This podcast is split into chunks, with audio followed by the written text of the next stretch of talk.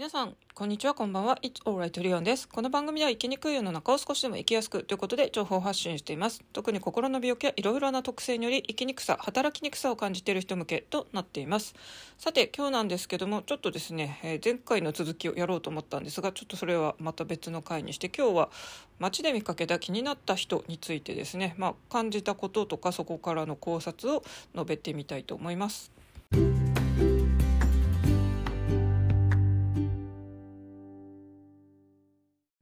さてゴールデンウィークもですね半ばを過ぎて祭日名前がついてるですね。この345カレンダーだと赤くなっている、え日。今日5日もうすぐ終わりますけども皆さんはどんな感じでしょうか？私はですね基本こう休日で混んでる街中はあまり好きじゃないのでですねあんまり出かけないつもりでいたんですけどもちょっと用事があったんで近くの駅とかでですね345とちょこちょこちょこちょこ、えー出かけてました、まあ、当然札幌生まれ札幌と育ちの私からするとですね東京のそういう駅の特に人混みの多いとこなんてもうですね よくこんなに人が集まってなっていうぐらいまあ普段本当に私はあんまり日曜の昼間とかですねそういう混んでるとこにわざと行ってないのでですねもうびっくりしておりますが。さて今日はですね街で見かけた気になった人ということでですね、まあ、HSP 気質繊細気質な私なのでですね多分普通の人が気にならないようなことまで、えーなんか気になっちゃうんでですね、まあ、そういう目線でちょっとですね気になった人とか、まあ、言動について、えー挙げていこうと思います。別にこれはですねなんかその行為とかを悪いとか批判する意味ではなくて私がなんとなくここなんか不思議だなとか変だなとかまあちょっと不快だったなって思うのをただ、えっと、語っていくというだけなんでですね、まあ、そこはちょっとご理解いただけたらと思います。まず一つ目なんですけどもこの日本社会においてエレベーター昔はですねエレベーターガールなんていう仕事があったりもしましたが今はですねあのまあなんとなく多分暗黙の了解でですね入り口の一番そのあの回数とか押すボタンに近い人がですねこうエレベーターガールがやってたようなですねドアの開閉ボタンとかその、えーやつをですねまあなんとなくやるみたいな雰囲気にはなってると思うんですよね。で私今日建物の中でですねエレベーターに乗ったんですけどもまああの最初に一番最初に並んでた人たちが入って私が真ん中ぐらい並んでたんでちょっと真ん中で、えー、と乗り込みましたで次にですね後半まああの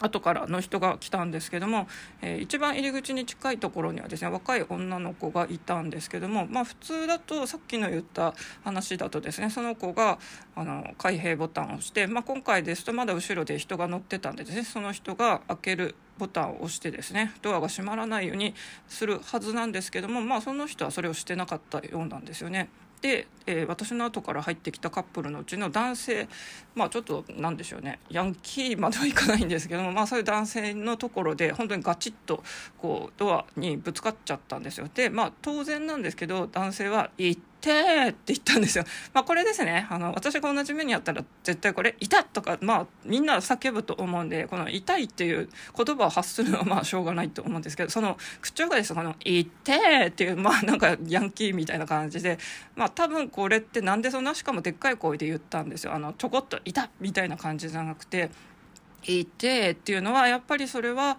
なんかですねきっとそこの入り口近くに立っていた女の子になんでてめえドアの開けるボタンを押してかねえんだよっていうのを言いたかったのかなと思ったんですがまあそれにしてもですねちょっとそのあの言い方とかはまあ公共の場ではふさわしくないかなというのでまあ多分私もですけど乗ってた人みんなですね ちょっと不穏な空気を感じてたんじゃないかなと思います。まあ、ただこれは当然その男性がちょっと感じ悪いなっていう気はするんですけどそのエレベーターの入り口に立っていた女性もですねえー他の階に泊まった時とかもですね、まあ、私がもしそこの場所にいたらやっぱりボタンあの開閉ボタンを押すと思うんですけどその女の子ですね一切その行為をしないで結局自分の目的階ですっと降りたんですけど、うん、ここまでしないっていうのは何でしょう日本のこのエレベーターのこう暗黙のルールみたいのは分かってないっていうことで、まあ、あの外国人の方なのかとか、まあ、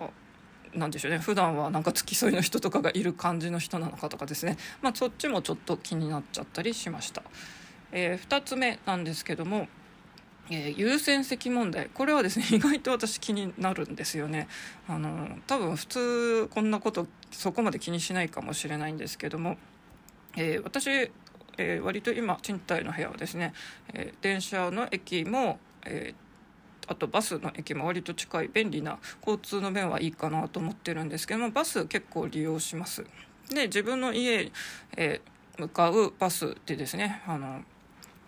見かけた出来事なんですけども、えー、優先席ですね。でこれ、えー、北海道とかで過ごしているとですねバスっていうのは基本あの真ん中の乗車口の左側の方にその出入り口に近い席の辺りが優先席ってなって反対側の右側っていうのはですね特に優先席ってなってないんですよね。なんですけども東京のこのバスっていうのはですね前乗りでで中その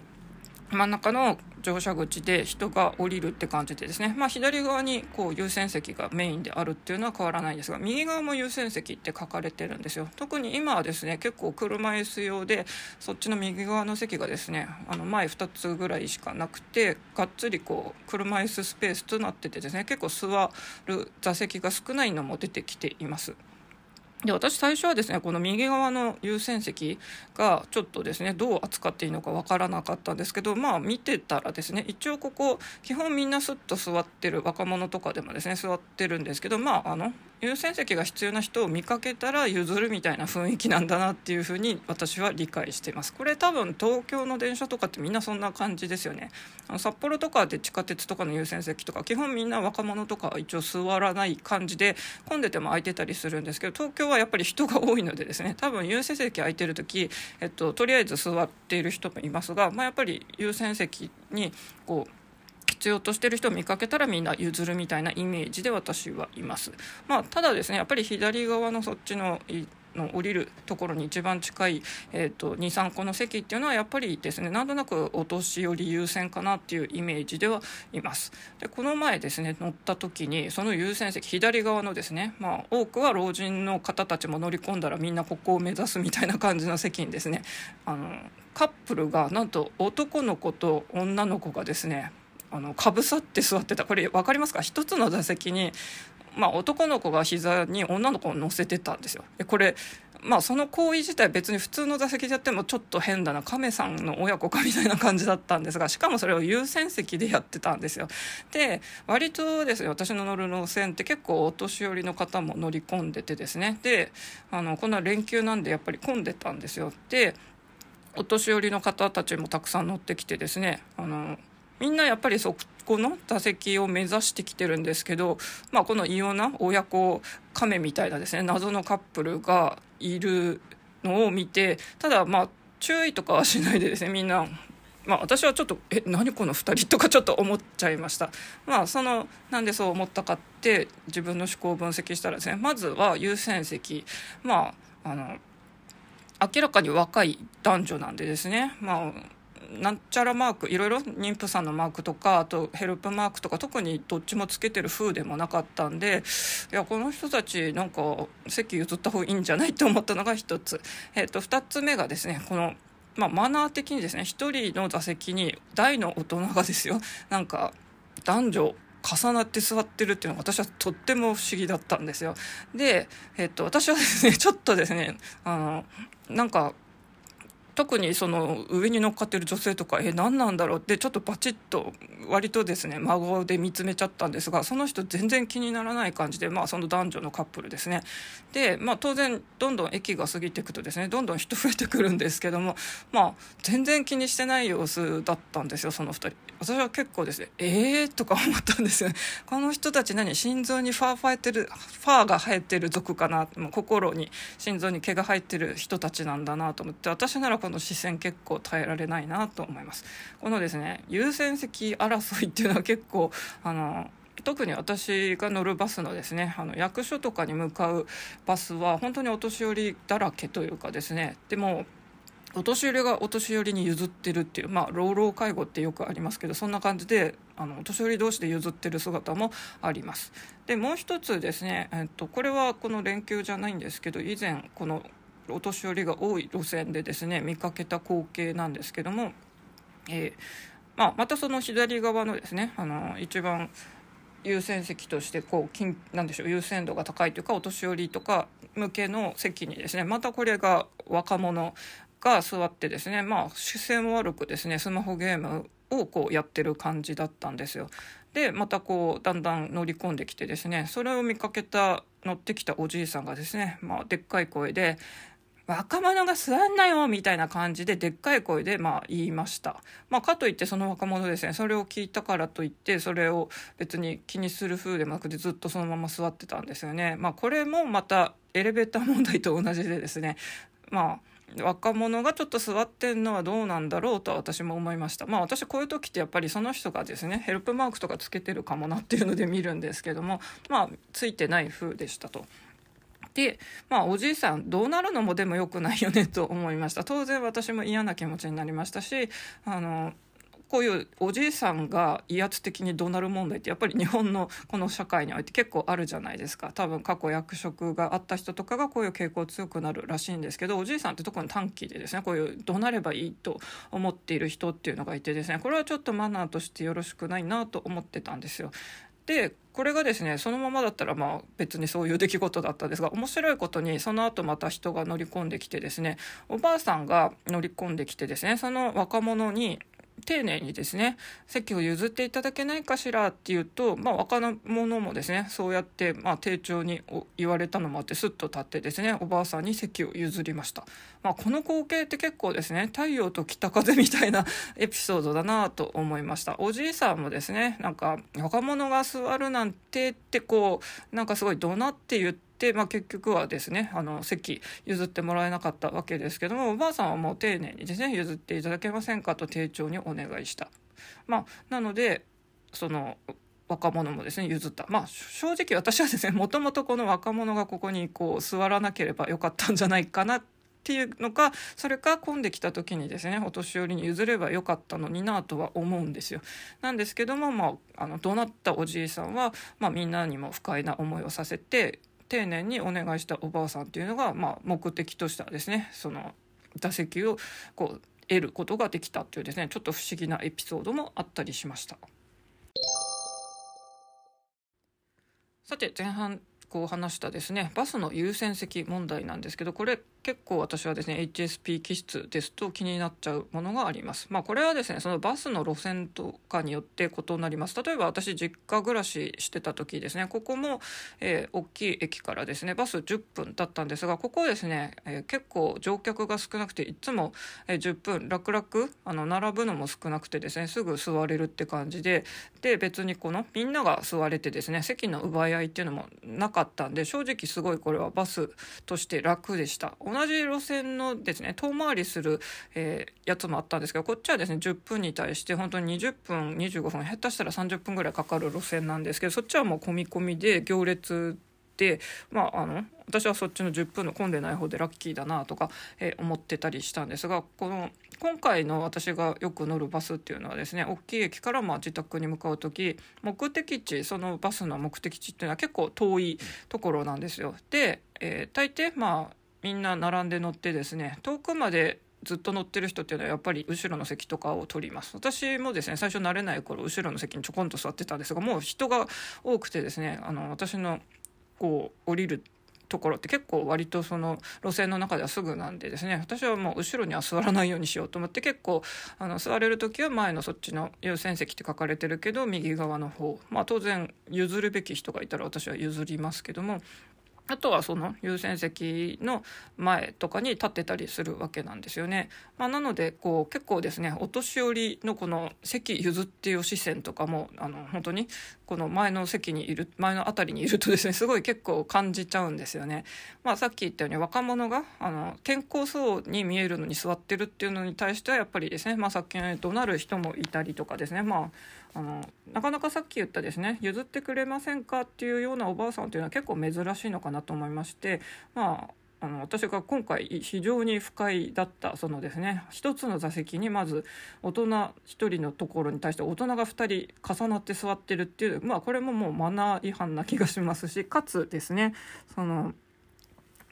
何でしょうどっちも特に健康そうで、まあ、何かしら優先席を必要としているようにはとても思われなかった。かつ本当にですねあの周りのそのどんどん乗り組んでくる中にお年寄りはいっぱいいてみんななんでこいつらこんな若者で座ってんの？しかもなんか2人で座って嫌がるみたいな目は当然 私もそれの目線を向けてましたけどみんな見るわけですよ。あとはちっちゃい子供を連れた、まあ、親子連れとかも当然連休なんで乗ってましたけども、まあ、普通ならこういう席って結構子供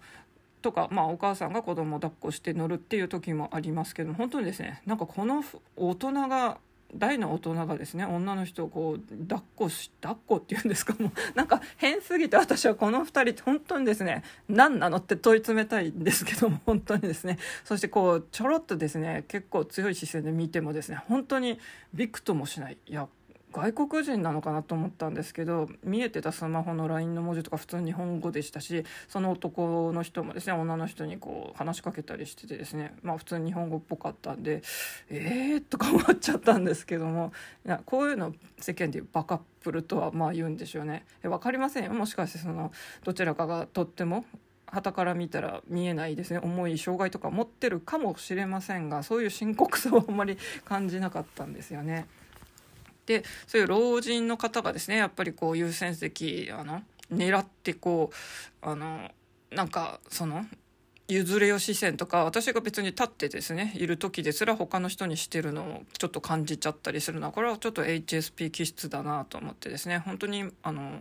っぱ高齢化社会なんでですねもともと優先席に座ってた方が他のまたお年寄りめかけてですね譲るみたいなのもあってですねいやあなたも結構なんかお年に見えますけどさらに譲るなんて素晴らしいですねってちょっと思っちゃったりしますがいやすごい時代だなっていうのがあります。まあ、こういうですねマナーとかなんですけどもこれはまあ当然性格とかですね、まあ、生まれ育ちとか、まあ、あとは思考ですね私の場合ですと結構ですねあの認知療法ってやって自分がこう認知の歪みいろいろ起こしててこう精神病に至ってるっていうのはやっぱりあったんでですね私は結構やっぱりべき思考が強いんですよねこの真面目な人っていうところにべき思考が強いと思うんですけども私は結構このマナーを守るべきとかはやっぱり強く思いますね。まあ、これはですね多分私が自分が子供の頃からマナーとかきちんと守ってたのと、まあ、あの私の幼少期は結構何度も話してますがやっぱりですね私は甘えたくても甘えるのを我慢してたみたいなですね結構自分を子供でそうやってですね本来だったら甘えたりとか意見言ったりわがまま言って泣き叫んだりあの本当に床にこうジタバタしながら「買って!」とかやってる子いるじゃないですか私はああいうの一切やんなかったんですよ。まあ、ある意味抑圧してたわけですね子供時期って本当はああいうことあのするのが普通なのかもしれませんが、まあ、全部押し込めてたんで私は多分病気になっちゃったんですけど、まあ、そういう自分の過去があるんでですねなおさらそういうのを見るとですねなんかマナーを守れとか思っちゃうんですよ。まあ、これは育ち方もあって考え方もあってですねあのいろいろあるんでですね、まあ、一概に悪いとも言えませんが、まあ、私はそういうのが強すぎたっていうのがやっぱりあるのかなって思いますね。なんでまあ、心にファーが生えてる族まではいかなくてもですねある程度できるだけですねこう他人のこう言動とかあまり視線とかですね気にしないようにするのが多分心の平安にはいいのかなっていうのがあります。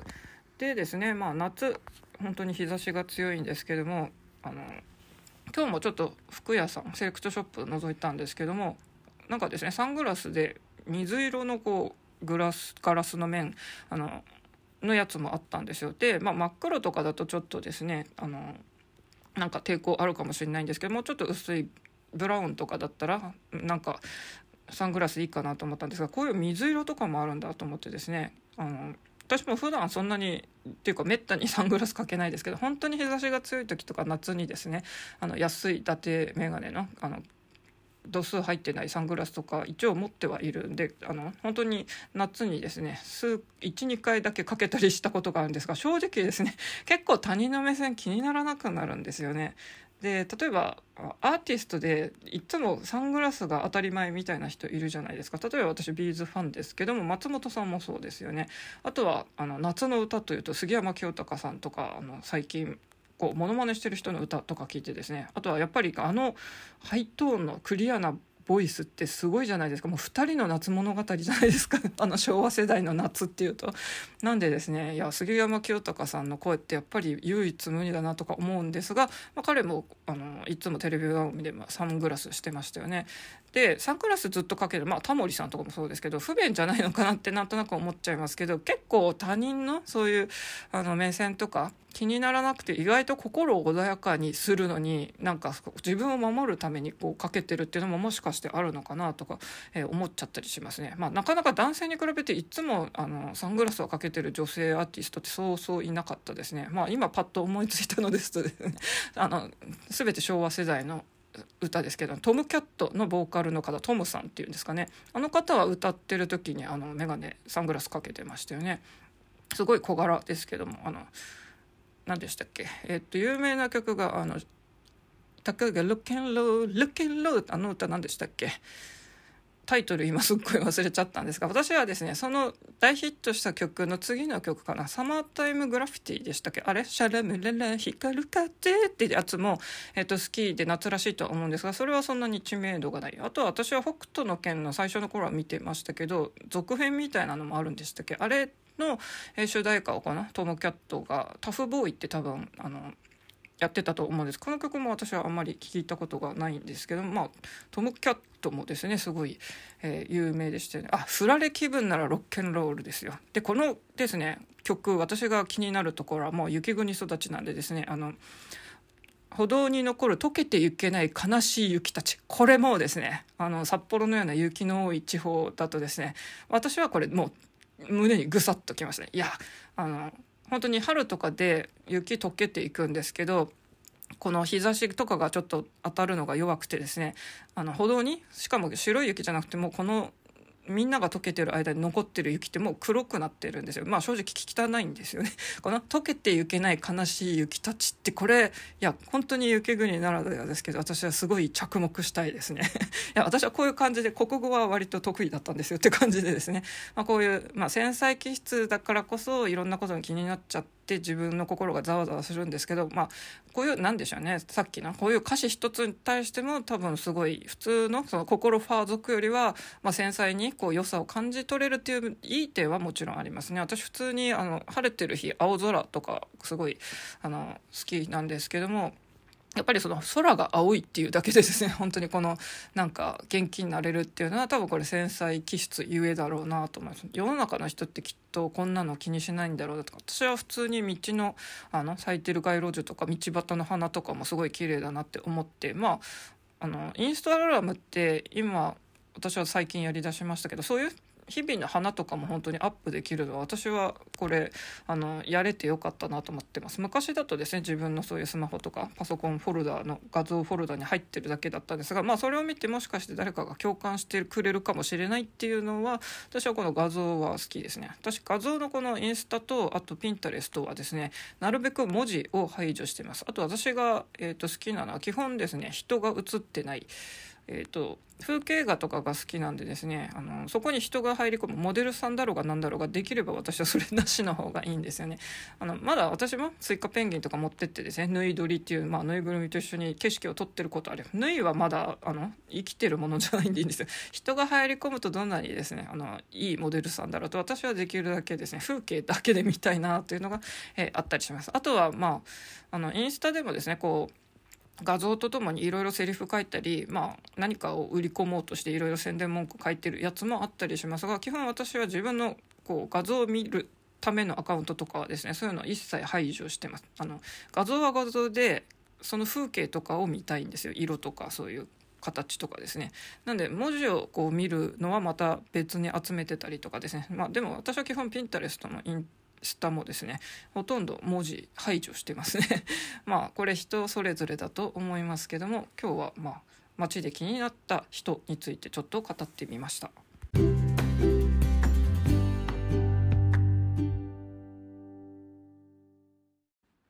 というわけで今日はですね街で見かけた気になった人ということでちょっとですねあの言動とかについて、えー、語ってみました、まあ、これは私の繊細気質 HSP 気質の目線でこう眺めて感じたことということですね、まあ、これは同じタイプの人からだったら分かるって共感してもらえるかもしれませんし、まあ、普通のタイプの人だったらですねへえそんなこと思ってんだってちょっと驚かれるかもしれませんしもしかしてですね心にファーが生えてる族の人から、えーと見るとですねなんか全く何言ってるか分かりませんっていう感じになるかもしれません。まあ人それぞれいますけどもまあ日本社会っていう中で生きるならやっぱりですねこの一応暗黙のルールとかはまあ守ってですねあの何でしたっけこう最大多数の最大幸福だかなんだかってまあ私ちょっと哲学取ってなかったんであれですけどもあのそういう公共の人の自分の個人だけじゃなくてやっぱり周りの人のこともある程度やっぱり考えていかないと社会行動ってできないなっていうのがありますね。今日のそのエレベーター全くその閉じるとか開くボタンを押さなかった女性っていうのはもしかしてまあ何でしょう私発達障害とかについては詳しくないんですけどそういうちょっと読み取れないタイプの人なのかもしれませんよね。まあ本当に人って見かけによらずなんでですねこの優先席座るかどうか問題もですねあのそういうヘルプマークとかあれば分かりやすいんですけども、まあ、もしかしてですねつけてても隠れて見えない可能性もありますしまあなんかつけてないかもしれませんよね。あの本当に見かけ分かりませんがもしかしたら本当に内臓系の大きな疾患を持ってるかもしれないんで、まあ、一概にですねその若者が座るなっていう、まあ、怒鳴るおじいさんとかちょっとどうなのかなと思いますが、まあ、それでも、まあ、パッと見るとやっぱり若者とお年寄りっていうとですね基本的にはお年寄りに譲ろうみたいな風にはなってるんで難しい問題でも、えー、ありますね。で私この前ですね、えっと、ピアノ仲間の友達とちょっと LINE で電話で話したんですがあのその人はその仲間たちの中でも唯一ですね海外勤務結構世界中いろんなところを巡ってる人で、まあ、私も全然一つの国で勤務してるだけなんですけどもあの札幌人って本当にですね あの札幌から出たがらないので、まあ、海外旅行とかしたことあると思いますがあの東京勤務とかも考えない人は当然海外勤務なんて考えなんですんですよ。なんで正直私は海外のあの話をするっていうと、まあ、その人ぐらいになるんですが、まあ、やっぱり日本のこの将来を考えるとですねこのまま日本にいたらどうなんだろうねっていうんでまあ海外もありじゃないってその人も結構海外についてですね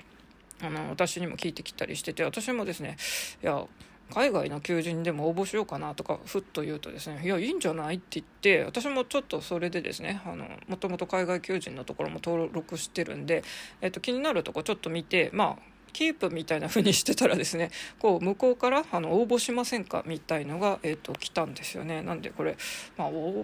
一応話興味があるぐらいのボタンは押してもいいのかなとかちょっと思ってますね。まあ、あのどこにいるべきかとか私はとりあえずはですねあの、まあ、故郷も離れているのでですね、まあ、東京は本当に便利ですけどもずっとここにいたいかというとですね、まあ、さっきそういえば地震あったんですよね。一応スマホのこの災害のやつではですねあのどこかで、えーと、震震度3って揺れたってなっててですね、まあ、私もさすがにあの関東の人って震度3ぐらいじゃ全然動じないなと思いましたが今回の震度3はですね正直これまでの震度3と比べて あの割と揺れが小さく感じたんで私も今回はですね特に、えーと、動じない感じでしたが、まあ、それでもこうやってちょこちょこちょこちょこ地震が来てるとですねやっぱり南海トラフ怖いよなっていうのもあって、まあ、そういうのもひっくるめてですね私もやっぱりこう結局のところ東京にいてもなんだかあの